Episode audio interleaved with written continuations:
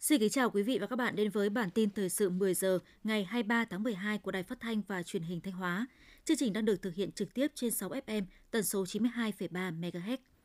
Báo cáo của Sở Nông nghiệp và Phát triển nông thôn Thanh Hóa cho thấy, tổng sản lượng khai thác và nuôi trồng thủy sản năm 2023 của Thanh Hóa ước đạt 211.500 tấn, bằng 100,2% kế hoạch và tăng 1,7% so với cùng kỳ. Trong đó, sản lượng khai thác ước đạt 138.000 tấn, bằng 100,4% kế hoạch, tăng 0,7%. Công tác thông tin tuyên truyền và phổ biến các quy định pháp luật thủy sản, các quy định về chống bắt hải sản bất hợp pháp, không báo cáo, không theo quy định IUU được đẩy mạnh. Toàn tỉnh Thanh Hóa hiện có 6.011 tàu cá các loại, trong đó có 1.114 chiếc có chiều dài 15 mét trở lên. Trong năm, Tri Cục Dân số Kế hoạch hóa gia đình tỉnh Thanh Hóa đã chỉ đạo triển khai, hướng dẫn thực hiện 11 chương trình kế hoạch được phê duyệt và đã đạt được nhiều kết quả quan trọng.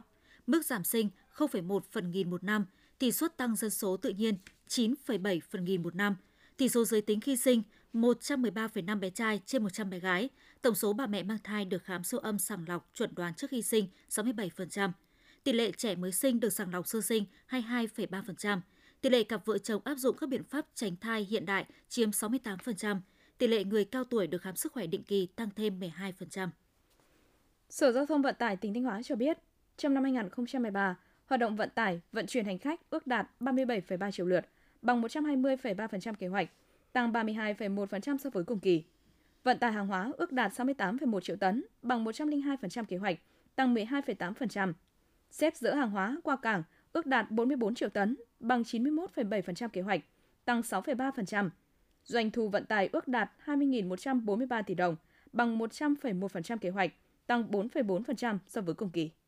Tiếp theo là phần tin trong nước. Tiếp tục các cuộc làm việc trao đổi của Thủ tướng Phạm Minh Trình với Thủ tướng Ấn Độ và lãnh đạo tập đoàn Adani, tập đoàn kinh tế lớn nhất Ấn Độ, có vốn hóa thị trường hơn 200 tỷ đô la Mỹ. Chiều tối qua vào ngày 22 tháng 12, Thủ tướng tiếp tục tiếp ông Gautam Adani, Chủ tịch tập đoàn, đã trao đổi các hướng hợp tác và giải pháp cụ thể nhằm hiện thực hóa các kế hoạch đầu tư dài hạn của tập đoàn tại Việt Nam với tổng giá trị lên đến 10 tỷ đô la Mỹ trong các lĩnh vực như cảng biển, logistics, hạ tầng, năng lượng tái tạo, góp phần làm sâu sắc hơn quan hệ đối tác chiến lược toàn diện Việt Nam Ấn Độ. Thủ tướng đánh giá cao việc tập đoàn Adani đã mở văn phòng đại diện tại Việt Nam để xác định đầu tư lâu dài. Chính phủ Việt Nam sẽ chỉ đạo tạo mọi điều kiện thuận lợi cho tập đoàn kinh doanh đầu tư lâu dài, hiệu quả bền vững tại Việt Nam, đảm bảo hài hòa lợi ích giữa các bên. Theo thống kê mới nhất của Bộ Nông nghiệp và Phát triển nông thôn, hiện nay cả nước có gần 11.000 sản phẩm ô cốp từ 3 sao trở lên của 5.610 chủ thể ô cốp, có mặt ở 63 tỉnh thành phố. Tuy nhiên, theo đánh giá chung, chương trình ô cốp đang bộc lộ nhiều bất cập như một số sản phẩm ô cốp chưa thực sự bền vững. Số sản phẩm mới chiếm tỷ trọng nhỏ, chủ yếu là các sản phẩm đạt tiêu chuẩn 3 sao. Để các hoạt động quảng bá hiệu quả hơn, các chủ thể ô cốp, lãnh đạo ngành nông nghiệp các địa phương và cơ quan chức năng cần tập trung nâng cao chất lượng và ổn định chất lượng sản phẩm, sớm khắc phục các hạn chế như nêu trên. Nhất là cần khẩn trương đẩy nhanh ứng dụng công nghệ trong chuỗi sản xuất, từ đầu vào nguyên liệu đến quảng bá, trưng bày và tiêu thụ sản phẩm. Để nâng cao năng lực phát triển sản xuất các sản phẩm nông nghiệp chủ lực của tỉnh, năm 2023, Hội Nông dân tỉnh đã xây dựng được 301 mô hình sản xuất nông nghiệp ứng dụng công nghệ cao và an toàn thực phẩm. Cùng với đó, các cấp hội đã tổ chức tập huấn, bồi dưỡng cập nhật kiến thức và chuyển giao khoa học kỹ thuật cho 38.215 lượt hội viên nông dân tham gia. Các cấp hội đã hướng dẫn các hội viên thành lập được 49 hợp tác xã và 244 tổ hợp tác liên kết sản xuất trong các lĩnh vực chăn nuôi, trồng trọt, nuôi trồng thủy sản, ngành nghề tiêu thụ công nghiệp. Từ nguồn quỹ hỗ trợ nông dân 60 tỷ đồng và nguồn vốn tín chấp và ủy thác với các ngân hàng đã hỗ trợ cho hàng trăm nghìn hộ nông dân vay vốn để phát triển sản xuất, nâng cao thu nhập cho người dân. Để phục vụ tốt việc đi lại của người dân trong dịp Tết, các đơn vị vận tải tại thành phố Hồ Chí Minh đã lên kế hoạch bổ sung phương tiện cũng như bán vé Tết từ rất sớm. Theo các nhà xe, năm nay dù kinh tế khó khăn nhưng số lượng người dân về quê ăn Tết dự kiến vẫn sẽ tăng cao vào các ngày cận Tết nên sẽ tăng chuyến ở những khung giờ cao điểm. Các hãng xe còn ứng dụng công nghệ trong việc đặt vé từ đó, nắm được nhu cầu trong từng thời điểm để lên kế hoạch phân phối xe cho phù hợp. Bến xe cũng tổ chức bán vé Tết 24 trên 24 giờ. Theo thống kê sơ bộ, các ngành sử dụng nhiều lao động là những ngành xuất khẩu chủ lực vẫn có thưởng Tết. Tuy nhiên, trên toàn thị trường lao động, mức thưởng Tết sẽ giảm, nhất là tại các doanh nghiệp nhỏ và vừa, đặc biệt là các doanh nghiệp dệt may. So với năm trước, mức thưởng sẽ giảm 30 đến 40%, thậm chí có những đơn vị không thưởng Tết cho người lao động. Ông Nguyễn Xuân Dương, Phó Chủ tịch Hiệp hội Dệt may Việt Nam chia sẻ, Mới đây, Thủ tướng đã có công điện hỏa tốc yêu cầu các bộ ngành địa phương hỗ trợ doanh nghiệp thực hiện các chế độ, chính sách, thanh toán đầy đủ tiền lương, thưởng cho người lao động trong dịp Tết Nguyên đán này. Theo dự báo, phần lớn các doanh nghiệp vẫn có thưởng Tết nhưng không cao. Ngày 22 tháng 12, Đại sứ quán Việt Nam tại Argentina đã tổ chức hoạt động quảng bá văn hóa và ẩm thực Việt Nam tại nhà hàng Green Bamboo ở thủ đô Buenos Aires, khép lại chuỗi các hoạt động kỷ niệm 50 năm thiết lập quan hệ ngoại giao Việt Nam-Argentina. Theo Đại sứ Việt Nam tại Argentina, ngoại giao văn hóa là cầu nối đưa các dân tộc tới gần nhau hơn.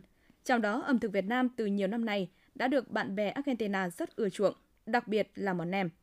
Bên cạnh đó, ngoại giao kinh tế cũng là một trong những trụ cột quan trọng trong mối quan hệ giữa hai nước, đặc biệt trong bối cảnh Việt Nam và Argentina muốn khởi động đàm phán thỏa thuận thương mại tự do FTA với khối thị trường chung Nam Mỹ. Trong 10 tháng đầu năm nay, kim ngạch thương mại giữa hai nước đạt khoảng 3 tỷ đô la Mỹ. Triển lãm hoa Tết giữa lòng công viên thống nhất với chủ đề Hà Nội miền hoa năm 2023 sẽ bắt đầu diễn ra từ nay đến hết ngày 1 tháng 1 năm 2024. Các miền hoa Việt Nam từ làng hoa Tân Quý Đông, Sa Đéc đến vườn Cẩm Tú Cầu Đà Lạt cùng rừng hoa ly Hà Lan được tái hiện đảo Thống Nhất. Còn tại khu vực đảo Dừa, một không gian cổ tích được tái hiện lại nhờ những bông hoa lily của Hà Lan, tạo ra một không gian thơ mộng, thu hút không ít các bạn trẻ tới chụp ảnh, tham quan. Bên cạnh việc trưng bày các loài hoa, các hoạt động giải trí nghệ thuật cũng được công viên tổ chức để giới thiệu với khách tham quan về nguồn gốc của chính những loài hoa. Đường sách thành phố Thủ Đức là đường sách thứ hai của thành phố Hồ Chí Minh, đi vào hoạt động từ ngày 22 tháng 12.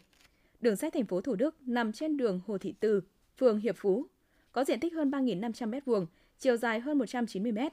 Đây là khu vực có nhiều trường đại học, cao đẳng, trung cấp và các trường trung học phổ thông, trung học cơ sở và tiểu học. Đường sách thành phố Thủ Đức mở cửa phục vụ bạn đọc từ 9 giờ đến 22 giờ mỗi ngày, với nhiều khu vực trải nghiệm liên quan đến văn hóa đọc. Mô hình đường sách trở thành một điểm nhấn trong thực hiện việc phát triển văn hóa đọc của thành phố. Theo thống kê, hiện cả nước có trên 217.000 người nghiện ma túy có hồ sơ quản lý, trong đó gần 60.000 người mới được phát hiện trong năm nay. Số người nghiện mới gia tăng là nguy cơ tiềm ẩn với an ninh, an toàn xã hội. Năm ngoái, công tác toàn quốc đã xử phạt vi phạm hành chính hơn 11.000 người, bắt giữ khởi tố hơn 3.500 người nghiện, người sử dụng trái phép ma túy có hành vi vi phạm pháp luật.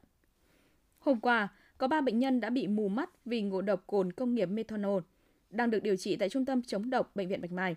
Các bệnh nhân được chuyển tuyến từ Vĩnh Phúc vào Bệnh viện Bạch Mai trong tình trạng mê sảng và mắt không nhìn thấy gì. Trước khi nhập viện, bệnh nhân có uống rượu và rượu mua ở đâu gia đình cũng không biết. Theo các bác sĩ, trường hợp ngộ độc rượu, triệu chứng thường gặp là hôn mê, gần giống với say rượu. Tuy nhiên, bị ngộ độc rượu, bệnh nhân sẽ hôn mê sâu hơn, thời gian kéo dài. Việc uống quá nhiều chất cồn từ bia rượu sẽ làm người uống mắc các bệnh lý liên quan đến gan, rối loạn tâm thần, hành vi, thoái hóa hệ thần kinh, nhiễm độc, bệnh dạ dày, bệnh tim mạch. Khoảng 21 giờ 10 ngày 22 tháng 12, nhiều người đang đi chơi mua sắm tại Lotte Mart ở số 469 Nguyễn Hữu Thọ, phường Tân Hưng, quận 7, bất ngờ phát hiện lửa bùng lên tại khu bếp đang đun nấu của quầy bán thức ăn nhanh Lotte ở tầng 1. Phát hiện cháy bảo vệ siêu thị dùng bình chữa cháy mini dập lửa. Hỏa hoạn khiến khói tỏa ra mù mịt, hàng trăm người đang ăn uống mua sắm bên trong cũng tháo chạy ra ngoài. Cảnh sát phòng cháy chữa cháy và cứu nạn cứu hộ công an quận 7 đến kiểm tra, dập tắt hoàn toàn đám cháy. Sau vụ việc siêu thị này cũng cúp điện, vụ cháy không gây thương vong về người nhưng khiến 3 mét vuông khu vực bếp bị cháy, khách đến siêu thị một phen hoảng loạn. Ủy ban Chứng khoán Nhà nước ban hành quyết định về việc xử phạt vi phạm hành chính đối với ông Nguyễn Việt Hà vì hành vi thao túng cổ phiếu GKM của công ty cổ phần GKM Holding Khang Minh Group. Cụ thể, theo điều tra, trong khoảng thời gian từ ngày 2 tháng 8 năm 2021 đến ngày 28 tháng 1 năm 2022, ông Nguyễn Việt Hà đã sử dụng 23 tài khoản để liên tục mua bán, giao dịch cổ phiếu GKM nhằm tạo cung cầu giả tạo, thao túng giá cổ phiếu. Kết quả kiểm tra, tính toán cho thấy ông Hà không có khoản thu trái pháp luật do vi phạm. Với các hành vi trên, ông Hà bị phạt 1,5 tỷ đồng, đồng thời áp dụng một số biện pháp phòng ngừa, ngăn chặn.